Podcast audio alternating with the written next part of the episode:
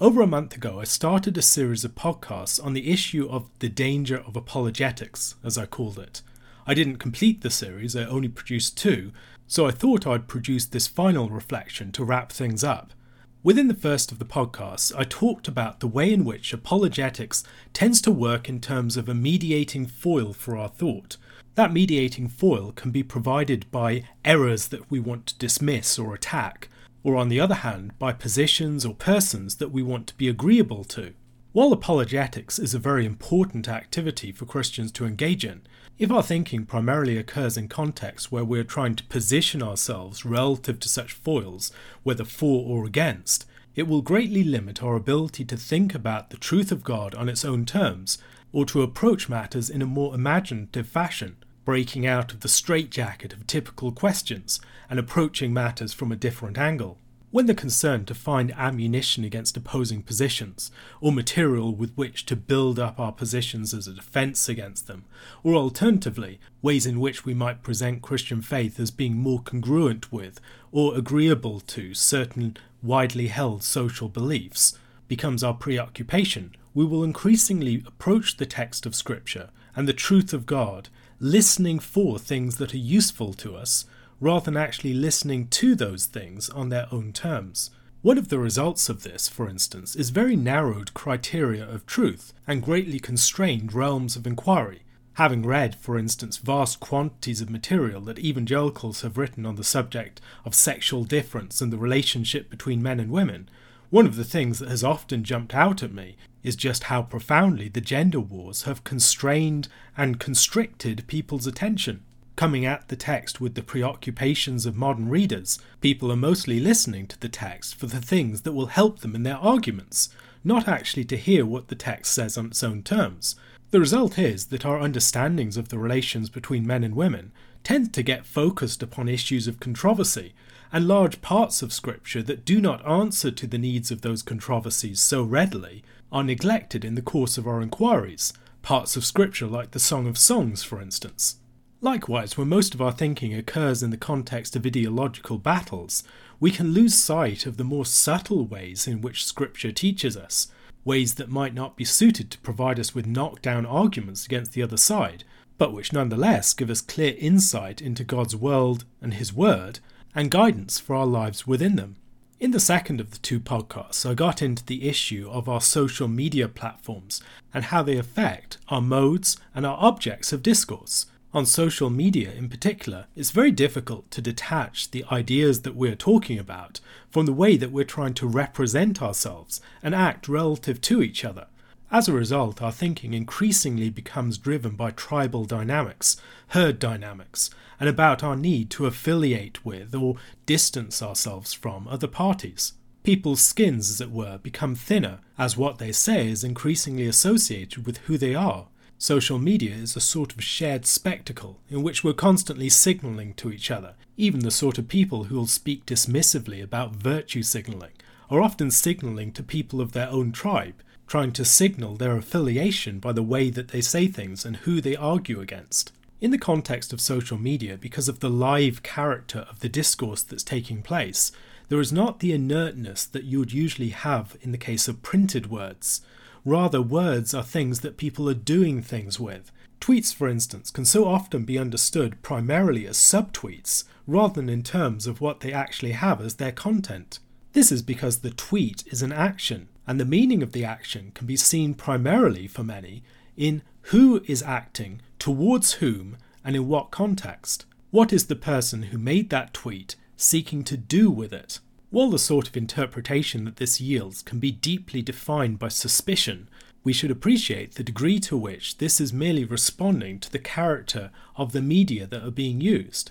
Nevertheless, one of the consequences of this is to make it very difficult to think about things in a principial manner. When you're thinking about things primarily in terms of who is acting towards whom, it is very difficult to stand back and judge statements in terms of some more objective criteria. This doesn't mean that objective criteria are the only ones that matter. Many of the most significant differences and issues that we have today arise from intersubjective factors, things to do with the way that we represent history, the way that we see ourselves represented by leaders and others, the ways in which we feel ourselves to belong or not belong, the way in which we imagine society. These things are not objective as such, but they are nonetheless real and very important for understanding how society works. However, if we're going to be thinking about truth, it is profoundly difficult to do so if we're thinking primarily in terms of intersubjective and subjective dynamics. In the grand spectacle of social media, where thought becomes so tribalized, so driven by these sorts of intersubjective dynamics, it's very difficult to think about things carefully on their own terms. It is also very difficult to find the distance with which you can look at things from without. We are so often deeply entangled with the objects of our inquiry, which greatly complicates our ability to think well about them. When we are emotionally and otherwise entangled in the issues that we're trying to understand, it is very difficult to think about them clearly. They're far too close to us. At worst, we can become like cornered animals, creatures of pure reaction, that do not have the space within which to craft a true response. One of the people I've found very helpful in thinking through some of these issues is Edwin Friedman. In his work Failure of Nerve, he talks about some of the dynamics that we see in places like the internet. He discusses the ways in which people can become emotionally entangled with issues and persons in ways that greatly curtail their ability to respond thoughtfully to them.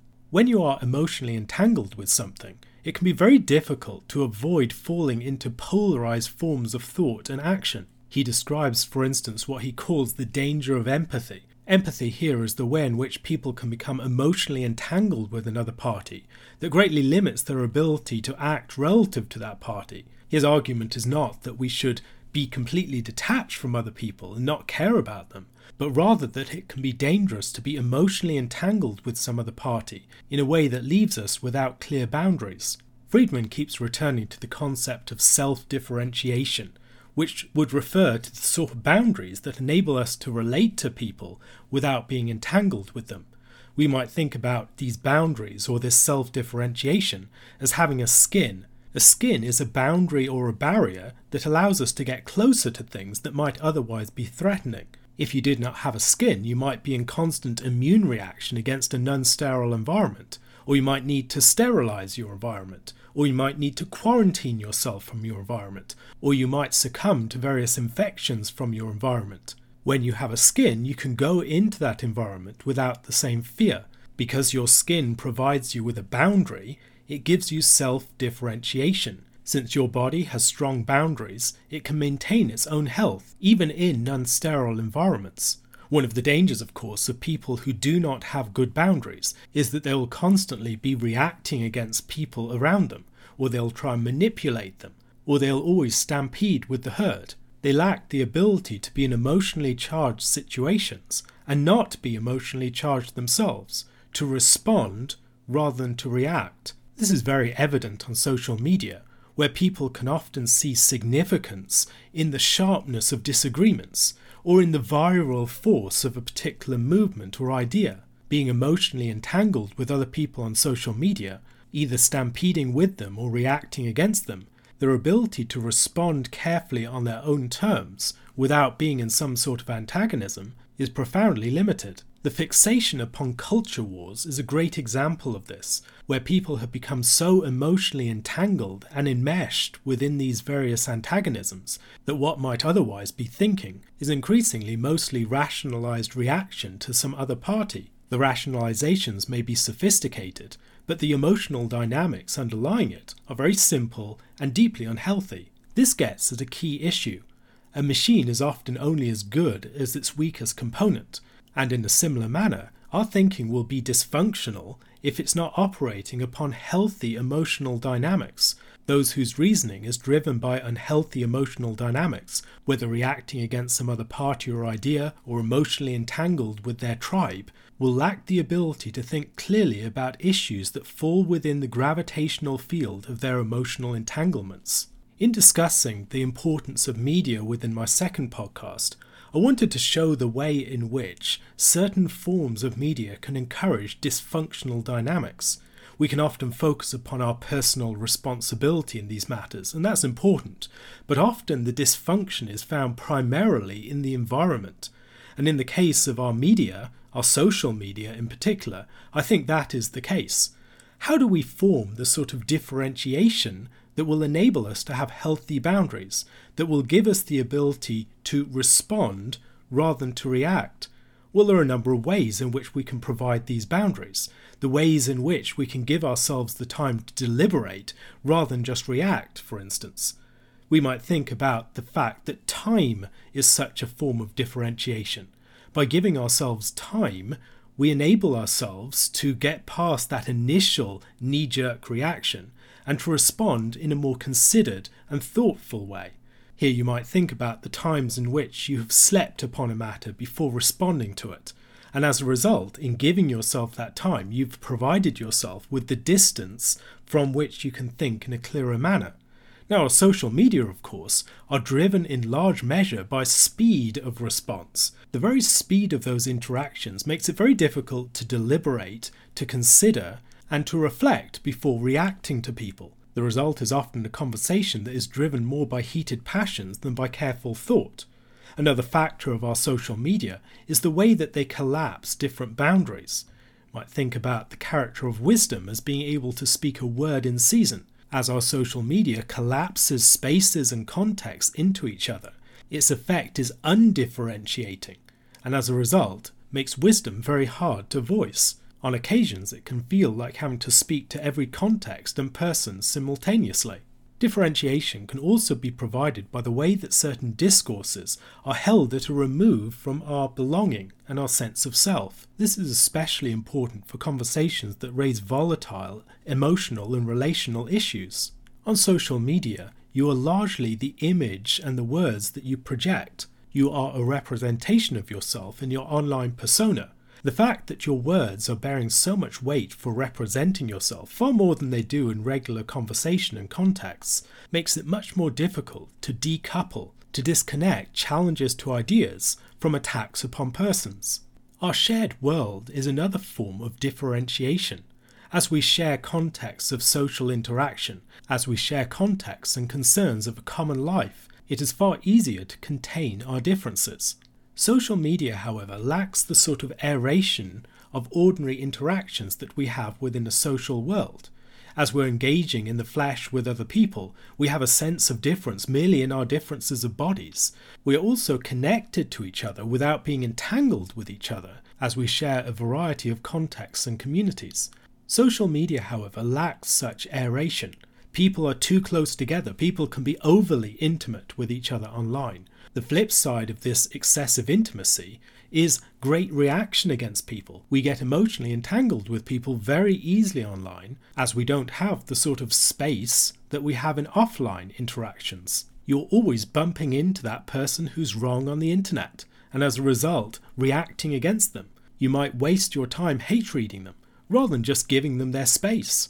Because of the vast number of people that are brought together on social media, there's also an encouragement to engage in the vaguest of terms, terms into which people can project all their own preoccupations and obsessions. People talking for or against things like socialism or critical race theory or the patriarchy seldom are using those words in a very clear way. They are the vaguest of symbols into which people are projecting their impressions, reacting with some attraction or aversion. One very seldom sees these terms unpacked and considered in a balanced manner. Few people who use these terms habitually could give a careful definition of them. Their content is far more impressionistic and emotional than it is rational or propositional. Along with people working with such terms into which they project their emotions and their impressions, social media is also a place where we're constantly presented with things that supposedly represent this greater reality. An isolated incident in some location can be shared all over the internet, treated as a symbol that encapsulates some great ideological reality, Christian nationalism or something like that.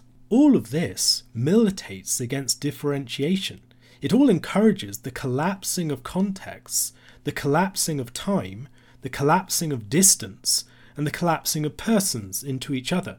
And the result is a context where it is very difficult to think clearly or to have healthy discourse. This doesn't mean that we can't do anything to improve our manner of discourse on the internet. As Edwin Friedman points out, there are things to do with the environment, but not everything belongs to the environment. There's also the organism within the environment, And it's important for us to recognize where changes to the organism would help it to deal with a hostile environment, even when we may recognize that the primary problem is the toxicity of the environment itself. Thinking then in terms of the categories that Friedman provides, the importance of self-differentiation, the need for boundaries or a skin, we would do well to consider the ways in which we can provide such a skin or such boundaries for ourselves, even in situations that discourage such boundaries. Since what we need to do here is manage our emotions as much as anything else, it's important to consider the ways in which we can be people that are mindful of our own emotional states and the ways that those infect our discourse. Things like fear, anger, bitterness, panic, empathy, and other emotional impulses like that can greatly limit our ability to think clearly about things. Not all of these emotional impulses, of course, are bad things in and of themselves. Nevertheless, they are the sort of things that can make it difficult for us to develop the distance with which we can respond rather than react. Of course, some of these things are wrong in themselves. If we want to be people who have the healthy emotional relationships that enable us to think clearly, we need to be people who avoid bitterness, for instance. The watchword that Scripture gives us on this subject is in Leviticus chapter 19, verses 17 and 18. "You shall not hate your brother in your heart, but you shall reason frankly with your neighbour, lest you incur sin because of him. You shall not take vengeance or bear a grudge against the sons of your own people, but you shall love your neighbour as yourself. I am the Lord." A lot of online discourse is driven by bitterness and antagonism, and yet as Christians we need to deal with this in our heart. At times, this might require actually establishing some sort of distance from that person, because if we're around them, we may not be able to maintain healthy boundaries and not get bitter and angry towards them. There are other things that we can do along these lines too. If we're in an argument with someone, it can be healthy not to think about them primarily as the person to whom we're speaking. We can think about the third party who's listening in and not actually having any sort of antagonistic relationship to us. They're sitting on the fence, and we're trying to win them over as we're speaking to the other party. Another practice that I found helpful is to pray for people as you're arguing with them. Even though you might be outwardly conflicting with them and trying to beat them in an argument, it's important that that's not driven by anger or bitterness in your own heart.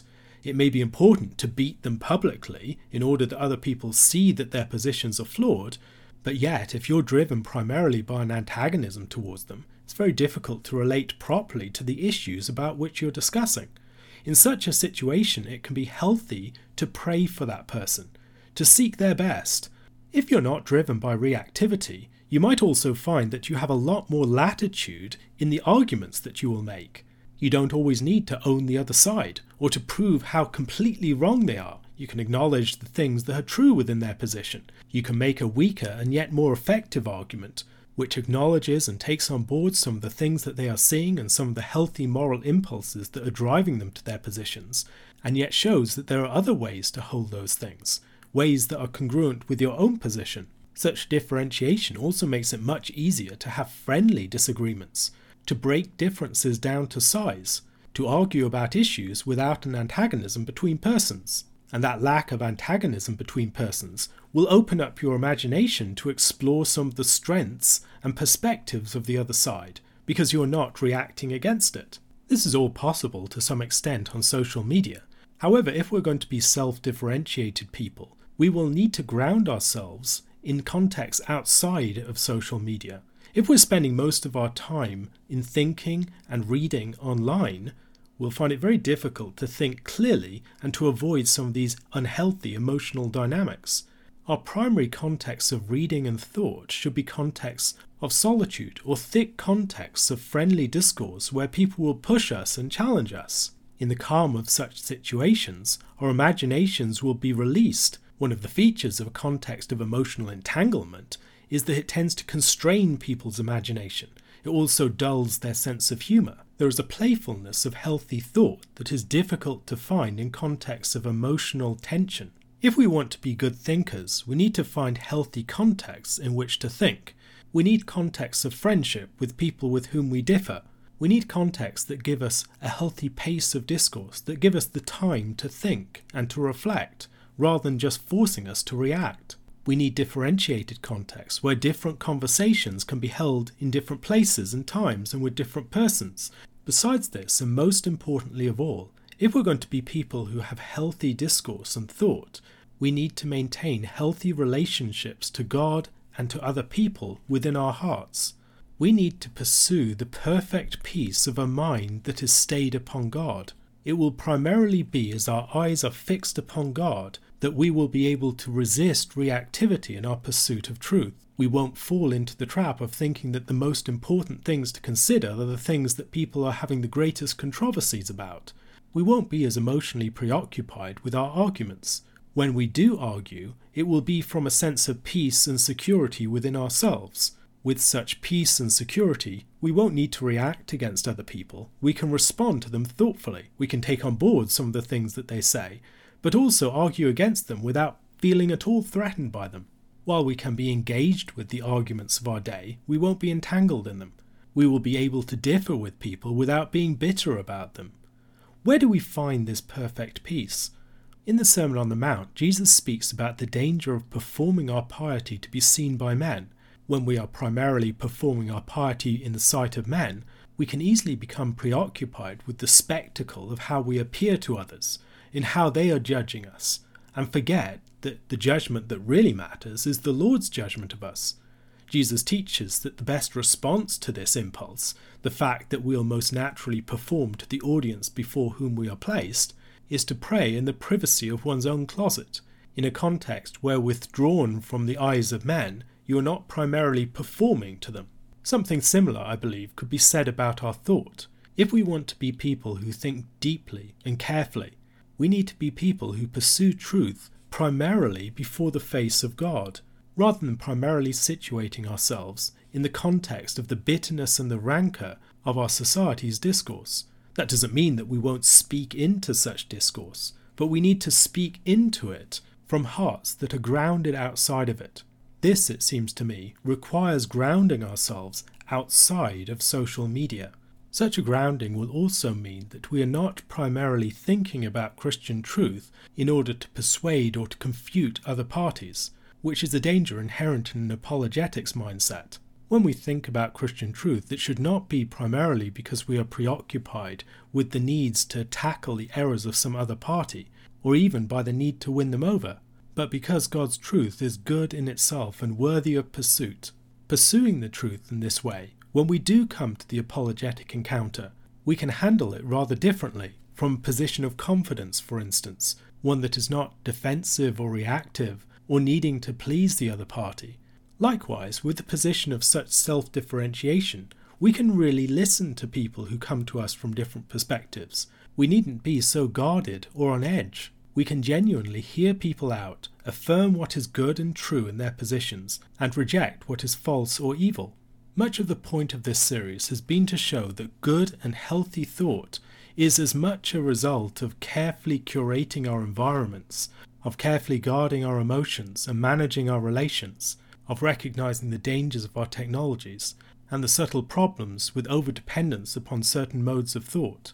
Pursuit of healthy thought will require management of our own hearts, our relationship with God and our neighbour, and also a mindfulness of the dangers and the tendencies of the different contexts into which we speak. Thought is a relational activity, and to be carried out well, it needs to be carried out in the context of healthy relations. Thought is also something that is forged primarily in the context of discourse, of conversation, and functional conversations don't just happen. They require curation, they require care, they require functional contexts in which to operate. They require habits and postures of mind that, in many respects, precede the intellectual task itself. If then we are to be faithful and good Christian thinkers, we need to give a lot of attention to these factors that craft our epistemological environments. As we do so, we'll be better equipped to think and to speak, and most importantly, we'll have minds more receptive to, open to, and fitted for the pursuit of God's truth.